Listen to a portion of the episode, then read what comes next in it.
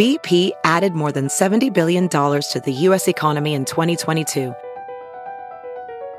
Investments like acquiring America's largest biogas producer, Archaea Energy, and starting up new infrastructure in the Gulf of Mexico. It's and, not or. See what doing both means for energy nationwide at bp.com slash investing in America. Yeah, this is Rob Dukes from Exodus, and you're listening to Talking Fucking Metal. Rock, rock over London, Zurich, Auckland, Dublin, Dallas, Milwaukee, Los Angeles, Sydney, Indianapolis, Tokyo, Seattle, Paris, Budapest, Berlin, New York. Ladies and gentlemen, two men who are committed to rocking you wherever you might be. John Ostronomy and Mark Strigl. Welcome to the Talking Metal Podcast, broadcasting around the world from TalkingMetal.com and StriglsMusicNews.com.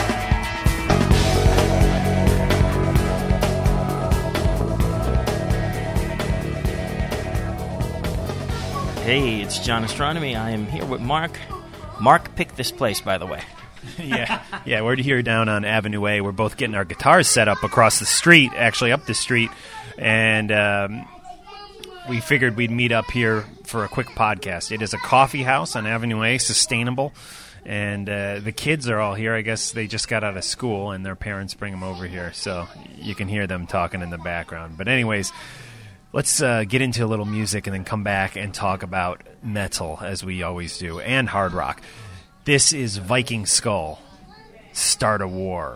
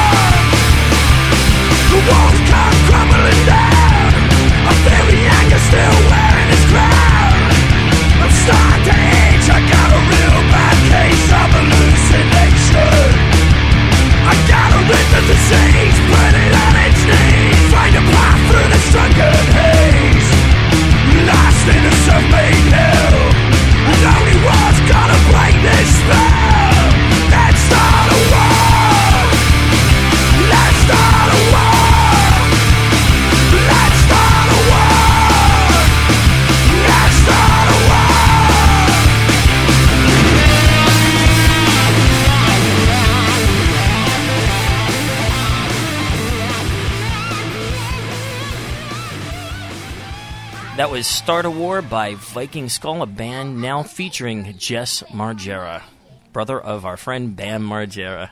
So we got a great show, Mark. Uh, we got Rob Dukes of Exodus on the show. We hung out with him at one of our favorite bars, Circus, the other day. Yes, we did. He's a great guy uh, and just really I can't tell you. I had a blast interviewing him. It, was a lot of fun. We hung out in the back room there at Circus and just talked about all sorts of stuff from Exodus to Star Wars. And you'll hear that interview shortly. But in the meantime, let's get into a little Exodus. This is a slight little short sound sample of Bonded by Blood. And this is the new version of the song with, of course, Rob Dukes on vocals. Bonded by Blood by Exodus.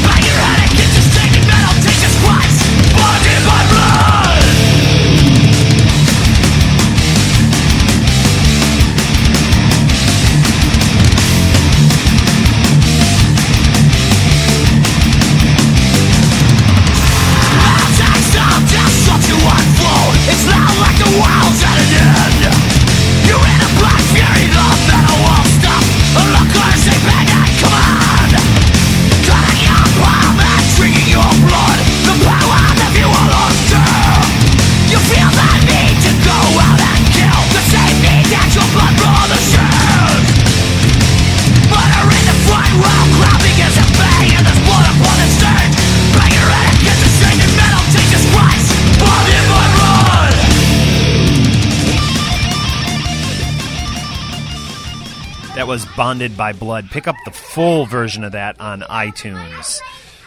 Yeah, so we're hanging out here down on Avenue A with the kids at the coffee house. so, Lonn Friend has a great article up on his Facebook page uh, called "Of Matt and Metal." It deals with Kevin Dubrow and also the movie The Wrestler. I highly recommend you guys go read that.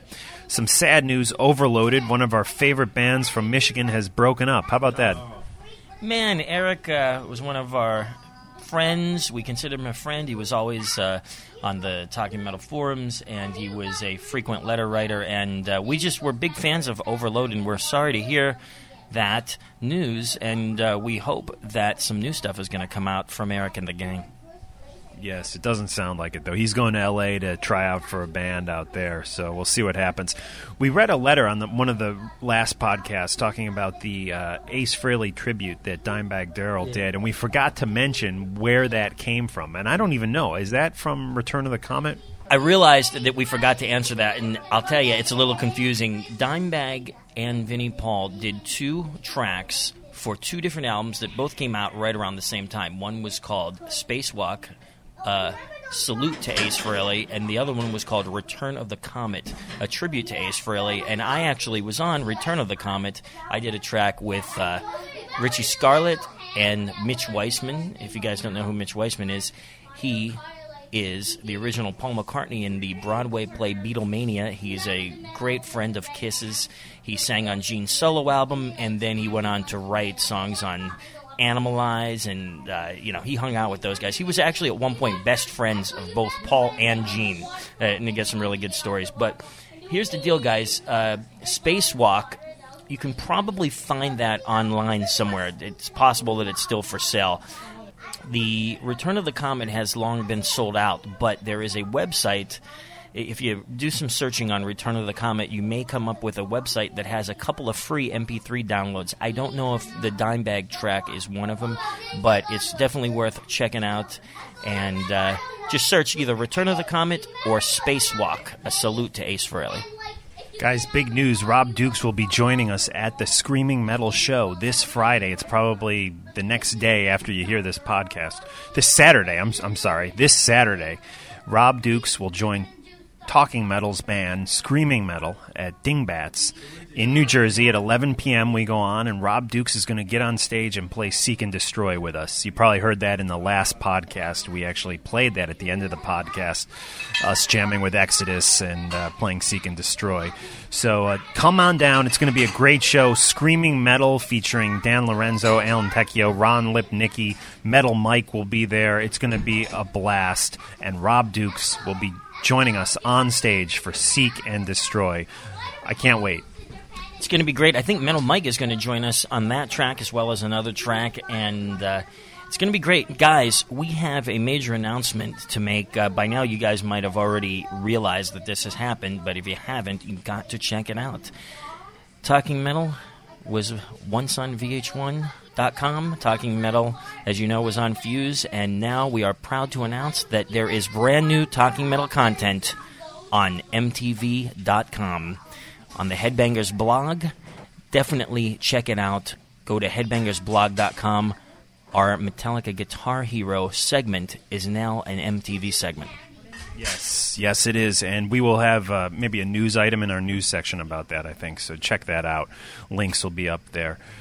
Uh, boy, we see, are still getting letters on Chinese democracy. Dave Anderson from somewhere in Utah wrote in. It was sweet to see that not only did Bumblefoot play some of your gear on Chinese democracy, but he also thanked Mark and John in the liner notes. I love talking metal. It's exciting that you guys have been able to have guys from Guns N' Roses on your show, but how exciting is it for you to be a part of GNR history, like Del James or St. Louis? Awesome stuff.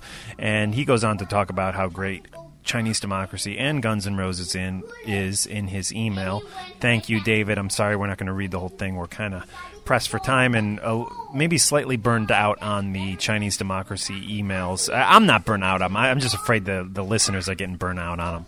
I can talk about Chinese democracy forever as well as, as Mark can, but uh, we were just slightly concerned that uh, some of the listeners might, uh, you know, be a little tired of it if they're not a GNR fan. But David, we thank you for your letter. Enjoy Utah. You're probably skiing right now.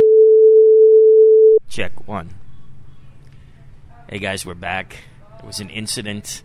Sorry for that. One of the children knocked the recorder off the table. We have moved down the street to a place called Hi Fi, which used to be a club called Brownies. Yes, and our recorder seems to be working, although it's making a strange rattling sound now. I don't know what that's all about. Hopefully, it's all right. I hope that this is recording. yeah. Anyways, we'll get right to the Rob Dukes interview. I wanted to mention that we got an email from Alan Roberts from Life of Agony. Uh, he's a big fan of Talking Metal. He told us in the email, and uh, he sent us a link to a trailer for his new comic book, which is coming out. Which you guys should check this out. It looks really, really cool. It's going to be a comic book series called Wire Hangers, and you can check it out online at wirehangerscomic.com. Uh, our friends over at Metal Dogs, myspace.com slash metal dogs with a Z rock, have posted a picture of Ozzy, my dog, on their uh, MySpace page, so you can check that out. And uh, that's about it. We have 5,350 friends now on MySpace. That is pretty cool considering the fact that we don't even really ever request anybody and we're, we're barely even on the site. So imagine what would happen if we actually really put some time into it. And um, you know what? I'm starting to get into the MySpace, the YouTube. Uh, you're the Twitter maniac, and you know it's cool. It's like talking metal is all over the place. I also wanted to, to mention that Alan is also in a band called Spoiler NYC, which is pretty cool. Alan Roberts, yeah, from Life of Agony. Cool. And he said if we're doing any jamming, give him a ring. He'd love to come down and play some bass with us. Very cool. Very cool, Alan. We'll definitely keep in touch. So, guys, we got to explain a couple of cool things about the uh, Rob Dukes interview. We we mentioned that uh, Rob's well, Rob mentions that his father w- was at the interview with us. And it technically wasn't his father, but listen to this, guys. It's it's really funny. There was this guy. How old do you think that guy was? Well, he was probably not as old as he looked. He looked about 80. He was probably like, you know, 70. yeah, there's this place, the Circus Bar guys. During the day, you get guys in their 70s hanging out. During the night, you get girls like Gina Romantica, who, if you go to the Lady Space page, you'll see her. And earlier on, you'll see girls that look like that behind the bar. And we interviewed Serj Tankian in there. Um, Velvet Revolver has been in there, and that's where we decided to interview Rob Dukes. But what was funny is sometimes you get a spillover of that day crowd, and there was a dude passed out, looked 80, probably 70, for half of the interview, and we wanted to get a photo of it. But what happened was during the interview, he got up and like stumbled away because one man was taunting him uh, earlier on. I don't know. Did you catch that? Yeah, one of the guys who worked there was like, "Oh, I'll get rid of that guy for you." Yeah. So yeah, it was kind of funny. I know he mentioned that we're going to take a picture of him in the interview, but we don't because he escaped. Uh, yeah, so follow us on Twitter, like John said, and uh, check us out on youtube.com slash talking metal. Why don't you subscribe to our YouTube station? Because we are putting content up there almost every week. There's a new video going up. Yeah, definitely. Uh, we're working with a great guy. His name is Jay Bones. This guy is all metal, and he has done some great work for us. Plus, Mark and I are doing some videos on our own. We got some stuff with uh, Rob coming up that will be posted very shortly, if if not at the same time you're listening to this. And uh, we're just constantly popping out with new videos. Some of them are uh, winding up on MTV.com. Uh, some of them are winding up on our YouTube page. A lot of exciting things are going on for Talking Metal right now. Yes. So why don't we get into a little music, followed by the interview, followed by more music. How about some Rob Duke solo stuff? Definitely. Want to hear the instrumental first? Okay, this one is called All Dead. It's an instrumental by Rob Duke's brand new music in full right here on Talking Metal, followed by the interview with Rob Dukes. Cool. Send us an email, talkingmetal at yahoo.com. Check it out.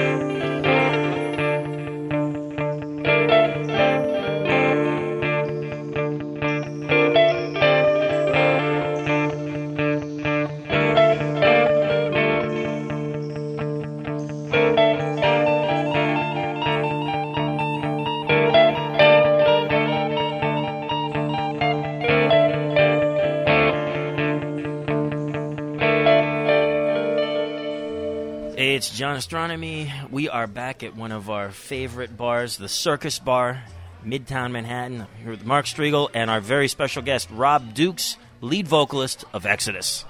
How you doing, man? Doing, we're doing good. Last time we did an interview here, we did uh, Serj Tankian from System of a Down, and now we got Rob Dukes from, from Exodus. He's awesome. Serj is killer. The, uh, the album he did with Buckethead, the the song he did with was uh, Buckethead's my, my favorite. But that guy, uh, Serj is cool, man. Dig that guy.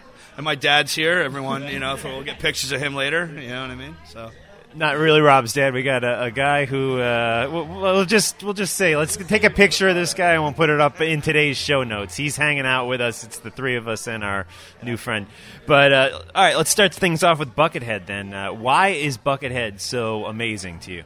Uh, he just hands down is the greatest guitar player to ever walk the planet. He is uh, truly amazing. I have uh, I have about 25 albums of his stuff, and it is he is truly just every style, but plays it with such soul and and just uh, the guy is just a truly amazing artist and is my favorite uh, guitar player in the world. Yeah, and I mean the one thing uh, a lot of these shredders don't have is the soul that that guy has, which I think is just amazing. Oh yeah, he's like it's like listening. You ever listen to um, uh, Blow by Blow, Jeff Beck? you know, and then the, the, following album after that was a completely different style. He like every Jeff Beck always changed his style with every album and did it well. Wired before Blow by, is that was the album one after? I think Wired was after. I'm not really sure. Might, I don't. I don't really know. I know I have them both, but. Uh, I know that the, the styles he always was really good at changing his styles. And Buckethead doesn't actually change his styles. He just puts them all different on one record and does it over and over again. But he plays. I have like acoustic albums by him that are just, and then I have other ones that are just noise that are just he just makes, just truly an amazing artist. And I, you know, just uh, in the last couple years, man, has just blown me away with the stuff that he's done. Just uh, blown me away. So. And have you heard his stuff on the uh, the Guns N' Roses uh, Chinese Democracy thing? Yeah, yeah, it's actually the the one the stuff I really did like. You know what I mean? I thought, uh, you know, I don't know why he uh, didn't use uh, use him on all the songs because the ones that Buckethead did, you can tell right away it's him, and they're very. I thought that was they were pretty cool. So, you know what I think is great, Rob, about you is that you have such a wide range of music that you like. A lot of fans, I think, will think that if you're an Exodus and you're the singer of Exodus, that when you go home, that's the only type of music that you're into is like Exodus style metal. But but you're into jazz. You're you started out loving punk. Uh, tell us about some of the stuff that you listen to that maybe the Talking Metal fans wouldn't realize that you're going to like. Um, lately, uh, it's been uh, I've been listening to a lot of uh, DJ stuff, like DJ like trance stuff, like DJ Shadow. Um, there's this guy DJ Gnome that's really cool. You, he actually uses Aquatine in, in between all the songs. It's really really funny, so it it, uh, it lightens it up and and um, he puts like uh, he, will put like Biggie Smalls over a Dr. Dre beat. Like it's kind of he really and he mixes like one song. He'll use bits of four or five different songs with beats underneath, and and have the vocals remain the same. It's really uh, pretty cool. And DJ Shadow, Cut Chemist, those two guys are cool. Um, when I'm in the car, I'm usually listening to Miles Davis. Uh, uh, that's like my favorite driving music. And if I'm angry or something, man, it's uh, Raining Blood. You know what I mean? so I mean, uh, I do throw in Slayer now and again. Uh, I still listen to punk rock. Agent Orange is a, a pretty good band. I, I like I listen to them a lot. Um, what else do I listen to lately? Uh, and, and Buckethead is uh, the mainstay in my musical. It's that's kind of a constant, like um, every day when I'm in the you know that's in my iPod, that's usually the. If you look last played, I think it'd be Miles Bucket and you know uh, probably some DJ stuff. Do you know Buckethead? No, I've been trying to meet him, man. I went to three of his shows this year. Uh, I uh, sent him some CDs and stuff, um, and I've uh, met the bass player, uh, that one guy, and let him know I, you know I was a fan and stuff. I you know uh, I did try. I went to one of his shows and I heard him talk. I heard him yell at the the guitar tech guy when his rig blew up at BB King's and he uh, stomped off stage. It was pretty great. It was awesome. Oh shit, he's real. You know what I mean? Uh, but uh, yeah, I haven't met him yet. I, I hope to. You know, I, I, would love to. Man, he's uh, he's pretty awesome. So we should set in motion a Rob Dukes Buckethead composition together. That would be awesome, man. Uh, yeah, if you can make that happen, uh, by all means. You know, just uh, I just want to shake the guy's hand and say he's awesome. That's it. So. Speaking of collaborations, it was just about one year ago today, uh, February 4th, 2008, that we uh, jammed with you on a Metallica classic. And then you went straight to BB King's and put on a killer show, which John and I were both at. And just wanted to take the time right now to thank you for that. Uh, it was a really amazing experience for Talking Metal. Oh, it was fun as hell, man. It really was. It was a good time, and I'm glad you guys are. You know, it's you know, it's cool when uh, things like that can make other people like happy. So you know, it was fun to do. It was uh, it was really uh, no, uh, it, you know, it was just fun. It wasn't a, you know. Uh, harboring in any way whatsoever. So, and plus the show was great. I wish I felt better. I was actually very, I was actually kind of sick, but I wish I. And I got to meet uh, Bumblefoot too, who I've uh, stayed in contact with and become friends with, and you know we talk occasionally and stuff. So I was going to sing on his record, and my girl got really ill, and I missed the uh, missed the session, so I didn't end up on his record. But we said we're going to work together in the future, so you know it's pretty cool. Did I ever send you the photo that was uh, just a close up of you and Bumblefoot after? Okay, guess what? I will send that to you tomorrow. yeah, right on, Cool. Well, there is a lot of stuff going on in the world of Exodus right now, and we're going to get to all that. But I first want to just turn back the clock a little bit, and if you could explain to the Talking Metal listeners how you actually first got involved with the band and how it felt. Like, what feelings did you actually have to know you were going to be joining this legendary metal band? Um, well, the first time it was uh, 1985. I bought Bonded by Blood on vinyl, and then I bought it on cassette so I could play it in my car. That I didn't even have, uh, wasn't even legal to drive yet. It just sat in my driveway, and I would go out and listen to uh, tapes in the tape deck that I had installed. You know what I mean? And I had the home speakers in the back seat. Remember, you remember doing that? And so I had, uh, you know, um, you know, muscle. I had a, you know, a 1970 uh, uh, Le Mans uh, SS, you know, with a big 400 in it and uh, all big tires and that was my you know I was a true old school metalhead. I, I've been listening to it since forever, and then um, you know life went on, and, and I kind of you know every, everybody does what they do, and then um, I started. Uh, I moved to LA in in, uh, in like 2001, so I was out there and I was uh, working for different bands, um, guitar teching for different players, and and doing different tours. I ended up with a phone call one day. I was actually working with Dave Navarro and. And then one night I got um, a call to go uh, be uh, do a tour with Megadeth and, and uh, Exodus, and I ended up on that tour. And then you know I was a fan of you know. Remember the first day being on tour, Dave walked up to me and was, "Hey, I'm Dave," and I'm like, "Dude, you're, you're I'm Rob, and I've been listening to you forever." you know, and Dave was really cool, and uh, you know I was on the bus with the Exodus guys, and um, me and Tom were huge Tenacious D fans. Like we were huge. So we were we and I knew every word, and Tom knew every word. So we would sing Tenacious D at the top of our voices and smoke cigarettes and sit in the back and and uh, and we had a great time. And at the end of the tour um, of that tour, um, they asked me to get up and sing one of the songs with them. I sang "Deranged" with them in, in Portland, and um, I guess Tom had seen something that was kind of a, a you know had the ability to sing. So they asked me to you know him and Gary called me after that tour and said, "Hey, you want to come out and audition?" And, and I and I did and.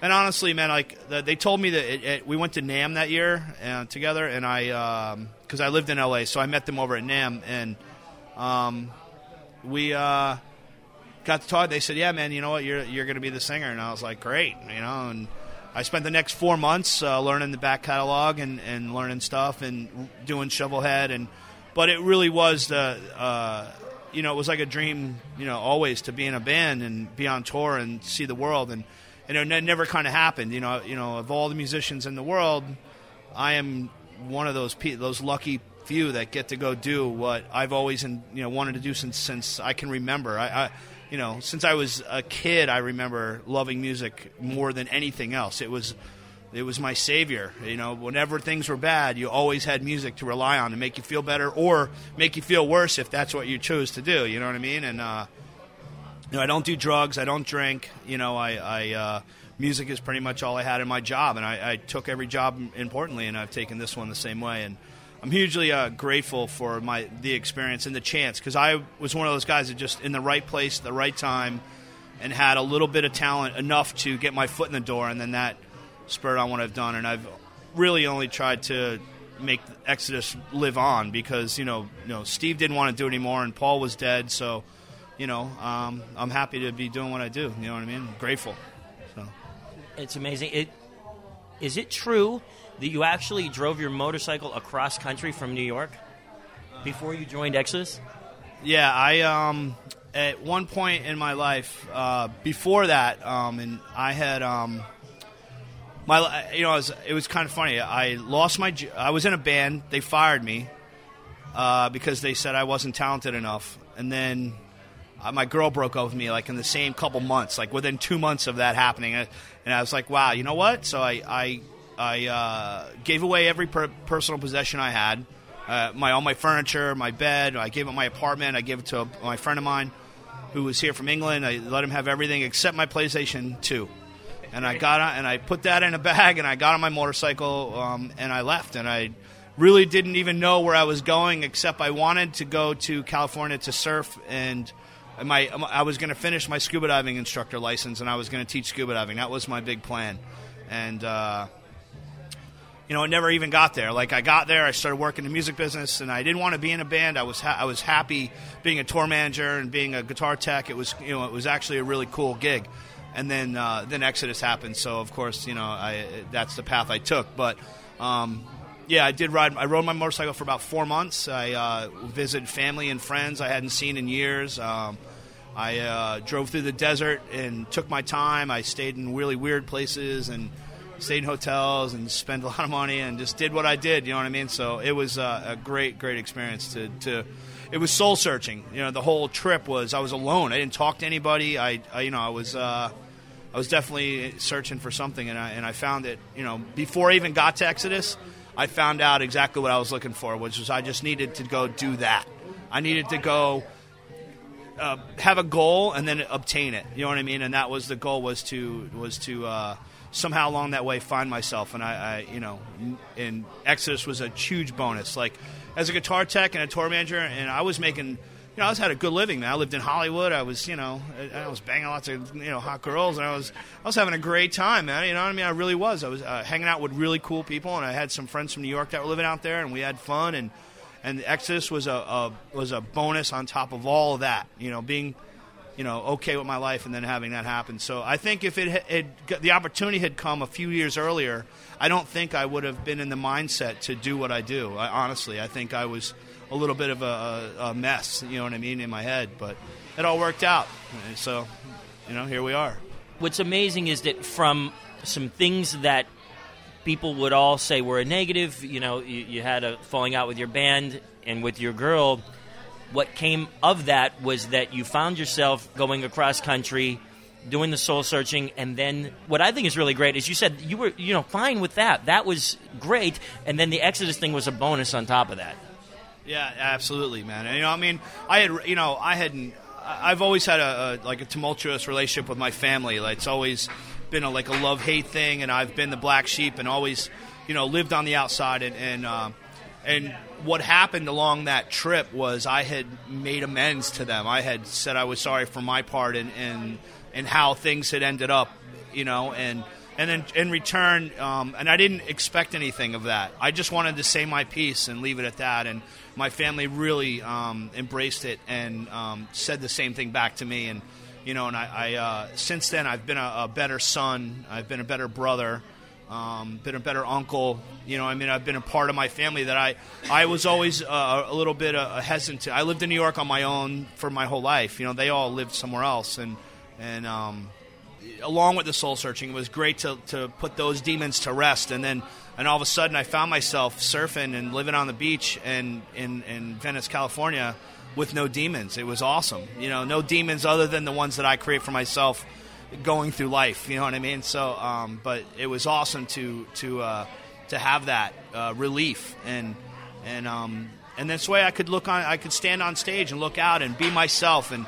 And uh, it, it, was uh, nerve wracking to, to try to find myself up there. You know what I mean? I didn't want to pretend and be anyone else. I didn't want to, like, they were like, you know, one of the reasons me and uh, Paul Bostaph didn't get along was, you know, he, he, he had certain ideas of what I should say and what I should do, and, and I pretty much, you know, can I curse? Yeah. Oh, I, I, you know, I was like, you know, yeah, fuck you, dude. I, I'm I'm not gonna.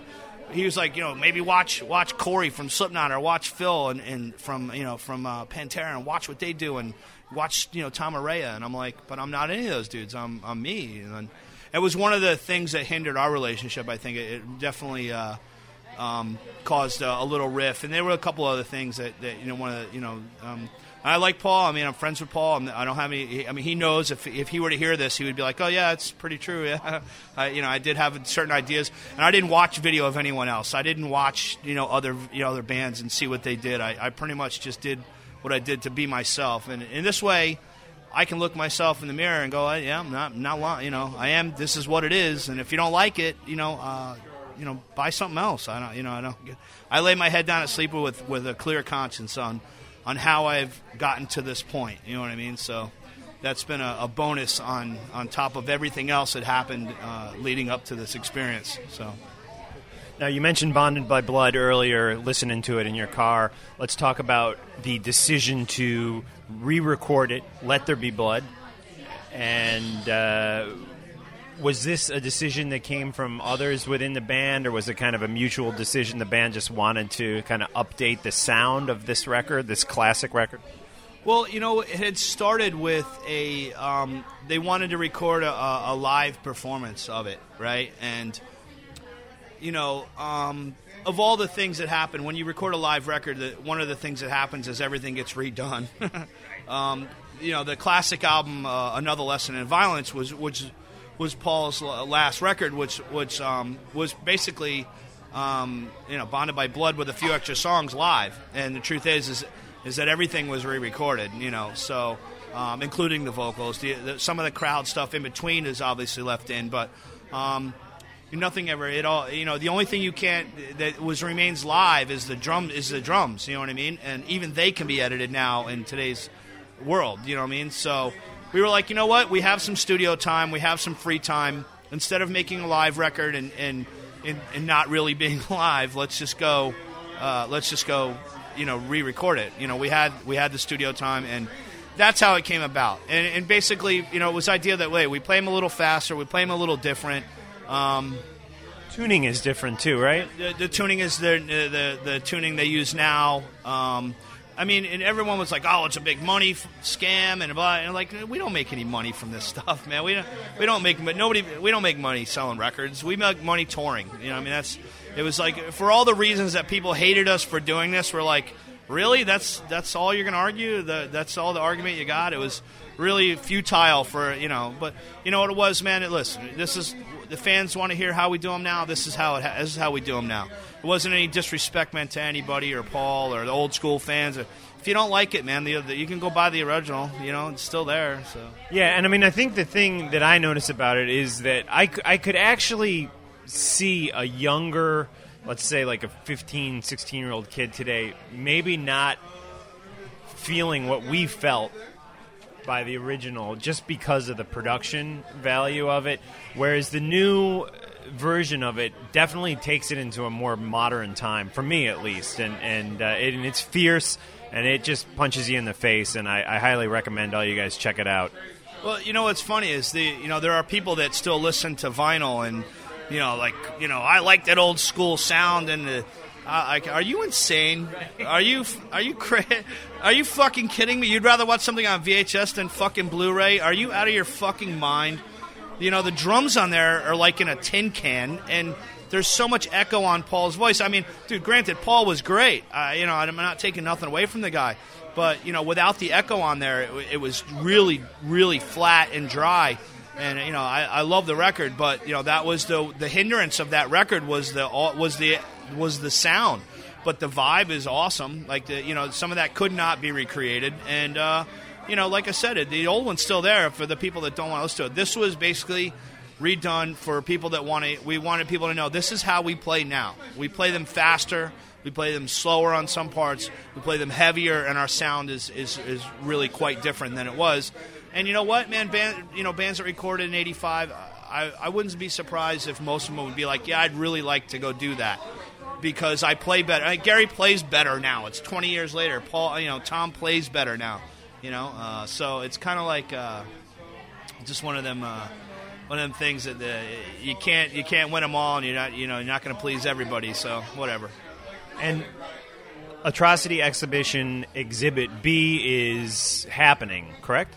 Correct. It's uh, it's been we started it. Um, you know, we have some tours coming up. We're going to keep riding on those tours. Uh, like, I, like I was telling you guys before, I got a, I made a, a I got a mobile Pro Tool studio, so I'm going to bring it on the bus, and we're going to be able to, to you know, pre-produce stuff and, and, and come up with ideas. And you know, uh, I think some of the things that we originally written a long time ago um, might not hold water now because we're in a, where it's a different life. You know, it's it's taken on a life of its own now. It's a little meaner. It's a little little darker.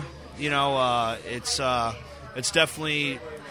I mean, the, the, idea is to you know surpass yourself with every record. You know, I mean that's so that's basically what uh, what we're trying to do. And I think some of the things on the last record had needed just needed to be tweaked um, on the on the stuff that you guys haven't heard yet because we haven't you know recorded it yet. Um, the stuff we did record, we're like, you know, this that riff's great. This one, eh, not so great. You know, I mean, we could do better than that. So I think that's why they didn't end up on the record. Um, but you know, for the most part, we all have uh, the idea that it's going to be faster, darker, slower, meaner. You know, the, all the all the adjectives you can think of to throw in there. But um, it's just going to be a, it's going to be a better record. I'm not trying to hype it up or nothing, but. Uh, you know, so what I think is cool is that you are recording it on both coasts, and tell us a little bit about how that works. Only, only the "Let There Be Blood." The the other one, um, the next one, like like I said, I'll be on the bus with them, and then I'll probably go out to San Francisco for a few months and you know and uh, and stay while we do that. Um, you know, I, I, live here, you know, so it's hard to bounce back and forth a, a lot. I, I, mean, I do it uh, on a regular basis, but I don't really enjoy it. Neither is my girl, like you know. So, um, but we did the. What happened was we did the vocals. They did all the music there in like a, in like a week or a week or two and then um, basically uh, I have a server here, and they bounce the songs onto a server. I pulled them off, and then and then put them into my uh, my my Pro Tools uh, rig, and then I brought them to my buddy's studio, and I just did the vocals. And then when I was done with it, I would send it back to. I would put an MP3 form, email it to Gary, and Gary would say, "This is great. This needs to be tweaked," you know, and he would go through it line by line, and then and that's how we did the whole record. And I did the whole, I did all the vocals in about ten days, about a, a day a song, you know, a song a day. I mean, you know, so it, it worked out. You know, I thought. Cool. And amongst all this Exodus stuff that you got going on, recording, touring, you're also staying busy with. Can I call it solo stuff, uh, or is it? You know? um, yeah, I'm making a solo record uh, by myself, um, and then I have uh, I have like a, a, couple different things going on. I got one pro- project. Don't know what we're calling it yet. It, we can't agree on a title. You know, um, it's me and Rob. It's me, uh, Rob Moschetti from Pro-Pain and MOD. It's the two bands he, he's been been in. Uh, Sam from uh, Mortician is a drummer, um, and then uh, my friend Jay Trenzer, and uh, and and uh, my other friend Lou, and we're gonna. Um, it's a like a thrash record. It's a little hardcore. It's a little punk. It's a little a little bit of everything, man. Honestly, it's a it's a really cool record. We just finished drums and guitars. They're doing bass um, tonight, actually, and uh, and then I'm gonna start and go maybe tonight later and go do some vocals and and uh, you know I've got all the lyrics written. I wrote all the lyrics. They wrote all the music. Um, me and Jay wrote one of the songs. He wrote uh, riff. I wrote the other riff. It's uh, kind of doomy and dark and like real Sabbathy kind of thing. Um, and then I have this other record I'm doing. It's just me by myself. It's uh, it's music that I wrote by myself for myself. And then my friend was like, it's really good. Let's record it. And then I'm doing an. Um, it's basically just rock, just you know, uh, just rock stuff. And then I have a. Uh, I'm making another record of just. Uh, kind of like uh, I'm actually got inspired by Buckethead, and I and I made a it's just a transient record, no vocals, all music, goes from anywhere from hip hop to uh, trance to, to jazz to um, I, I, got a Roland 505 and a, and I just uh, just using weird sounds and shifting them and making them weird and putting them drum beats underneath them and you know using uh, movie clips and cartoon clips and stuff and just making like a weird hour long record to uh, record to paint by. I don't know. Watch grass. I don't know. It's not anything. It's just I like it and I'm going to put it out. I'm not even going to sell it. I'm just going to down. You can download it for free on my website pretty soon. So I'm not even I'm not even going to really mix. I'm going to mix it as best I can. So and it, which isn't very much. You know, I'm not very good at that yet. So. Um, but I'm trying. I, you know, I, have been taking Pro Tools lessons and going to classes and uh, learning how to be uh, do stuff and record stuff. So I've been uh, been staying busy, man. Like on this trip, and I'm making a DVD, an Exodus DVD. We four years of uh, touring. I've got all the video and I'm editing it all together and we got a Wacken DVD coming out. Um, we played Wacken in front of 80,000 people, and they got it on uh, on high dev uh, 12 camera shoot. And so it's awesome footage. 80,000 people, $10,000. I mean, 10,000 person wall of death. It was insane, dude. It was. Uh, it was really cool, man. It was a, it was a lot of that was a, the show of my life. It was the reason that we do this. It was eighty thousand people screaming and watching us. It was awesome, dude. I was, you know, it was so surreal. I don't remember doing it. Like I was, you know what I mean? It was like walk before I walked on stage. I looked out, I saw the crowd, I threw up, and then I walked out and played for an hour and got back on the bus and said, "What just happened?" You know what I mean? It was uh, it was fucking insane, man. It was it was a crazy, you know, it was the reason I I lived my whole life to do that. I mean. I said after the show, if I died right now, it'd all be good. i have been a cartoon character, and I just played in front of eighty thousand people. What else? You know, what else is left? You know, so. So, were you a cartoon character on Metalocalypse? Uh, yes, I was. I was on uh, in episode twelve, season two. Um, I was uh, the newscaster uh, or the the spokesman for the the coffee company, and I was one of the voices in the hospital, along with Gary and Lee and Jack and Tom.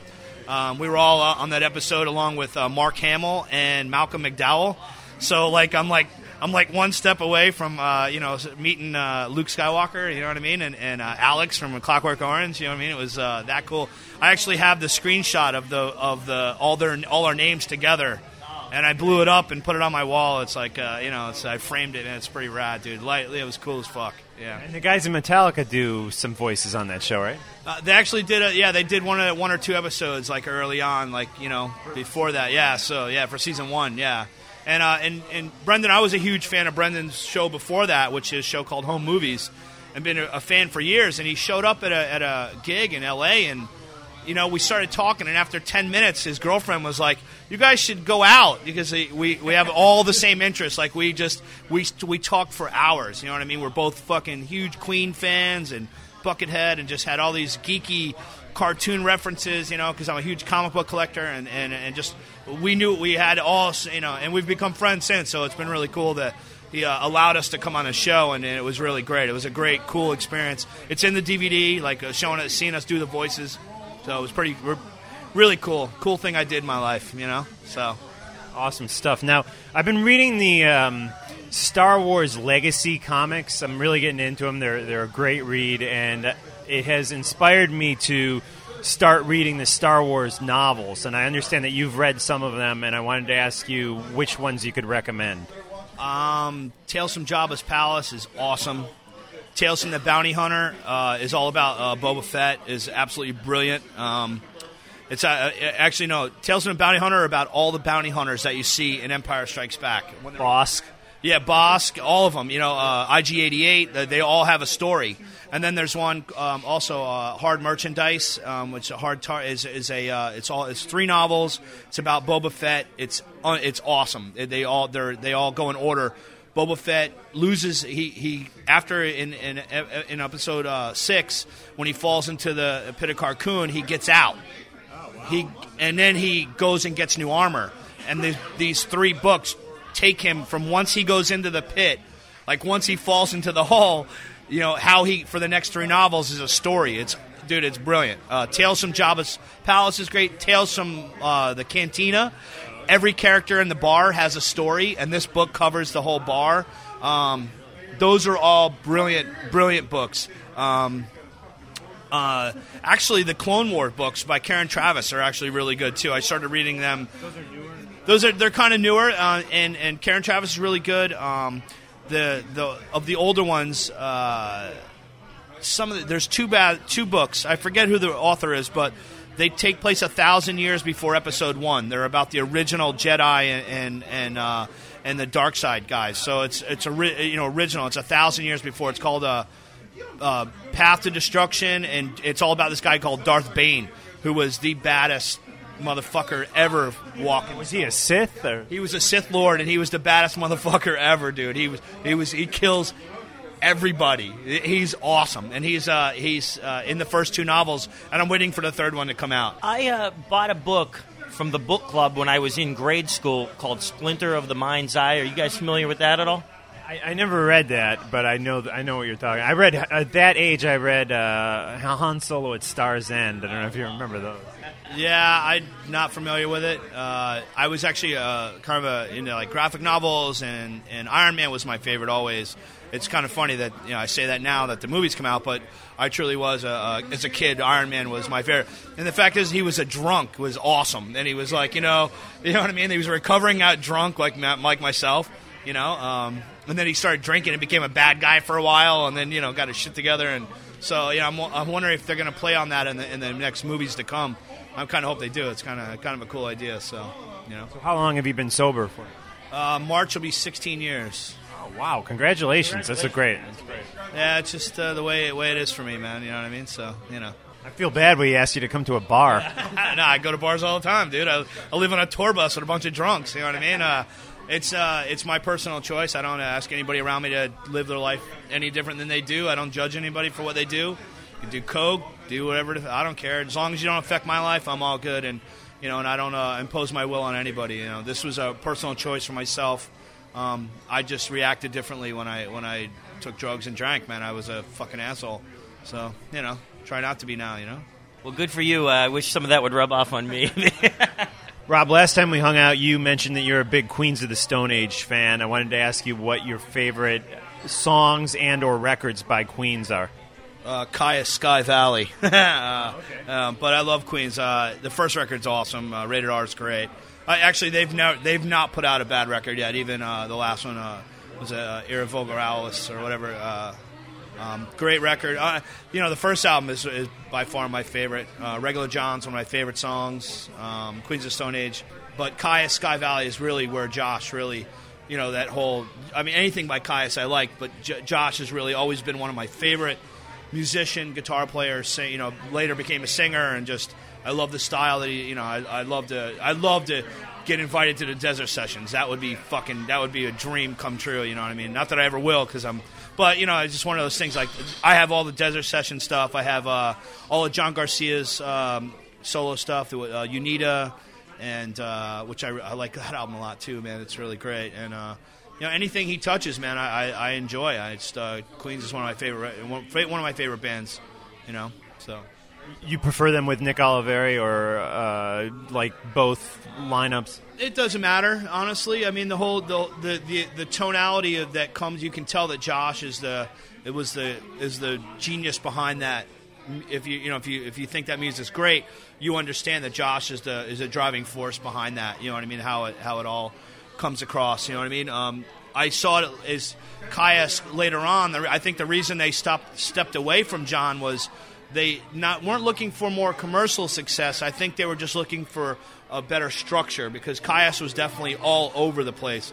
But Sky Valley is one of the best albums ever written. I mean, from from beginning to end. There's just flashes of complete brilliance that that span the spectrum of music. I mean, they they fall into every.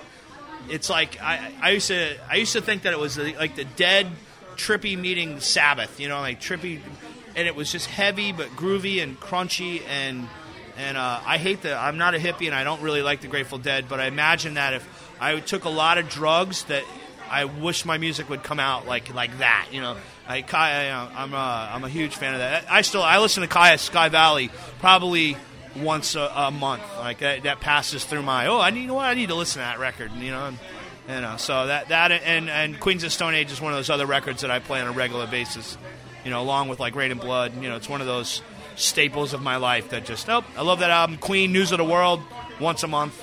You know, boom, got to throw that one in. You know, so uh, Beastie Boys, you know, throw that in once a month. You know, the, the stuff that I grew up my whole life on. But yeah, Josh Homme is absolutely brilliant. Absolutely brilliant songwriter. You know, kind of, uh, you know, Well, Rob, thank you very much for taking the time to come down to the Circus Bar and hang out with Talking Metal. And we look forward to hanging out with you in the future and on tour with Exodus. right on, dude. Thank you, man. Awesome. Right now, we're going to hear some more Rob Dukes. This is My Whole Life by Rob Dukes on Talking Metal. See you later. Check Rob out on his MySpace, which we link.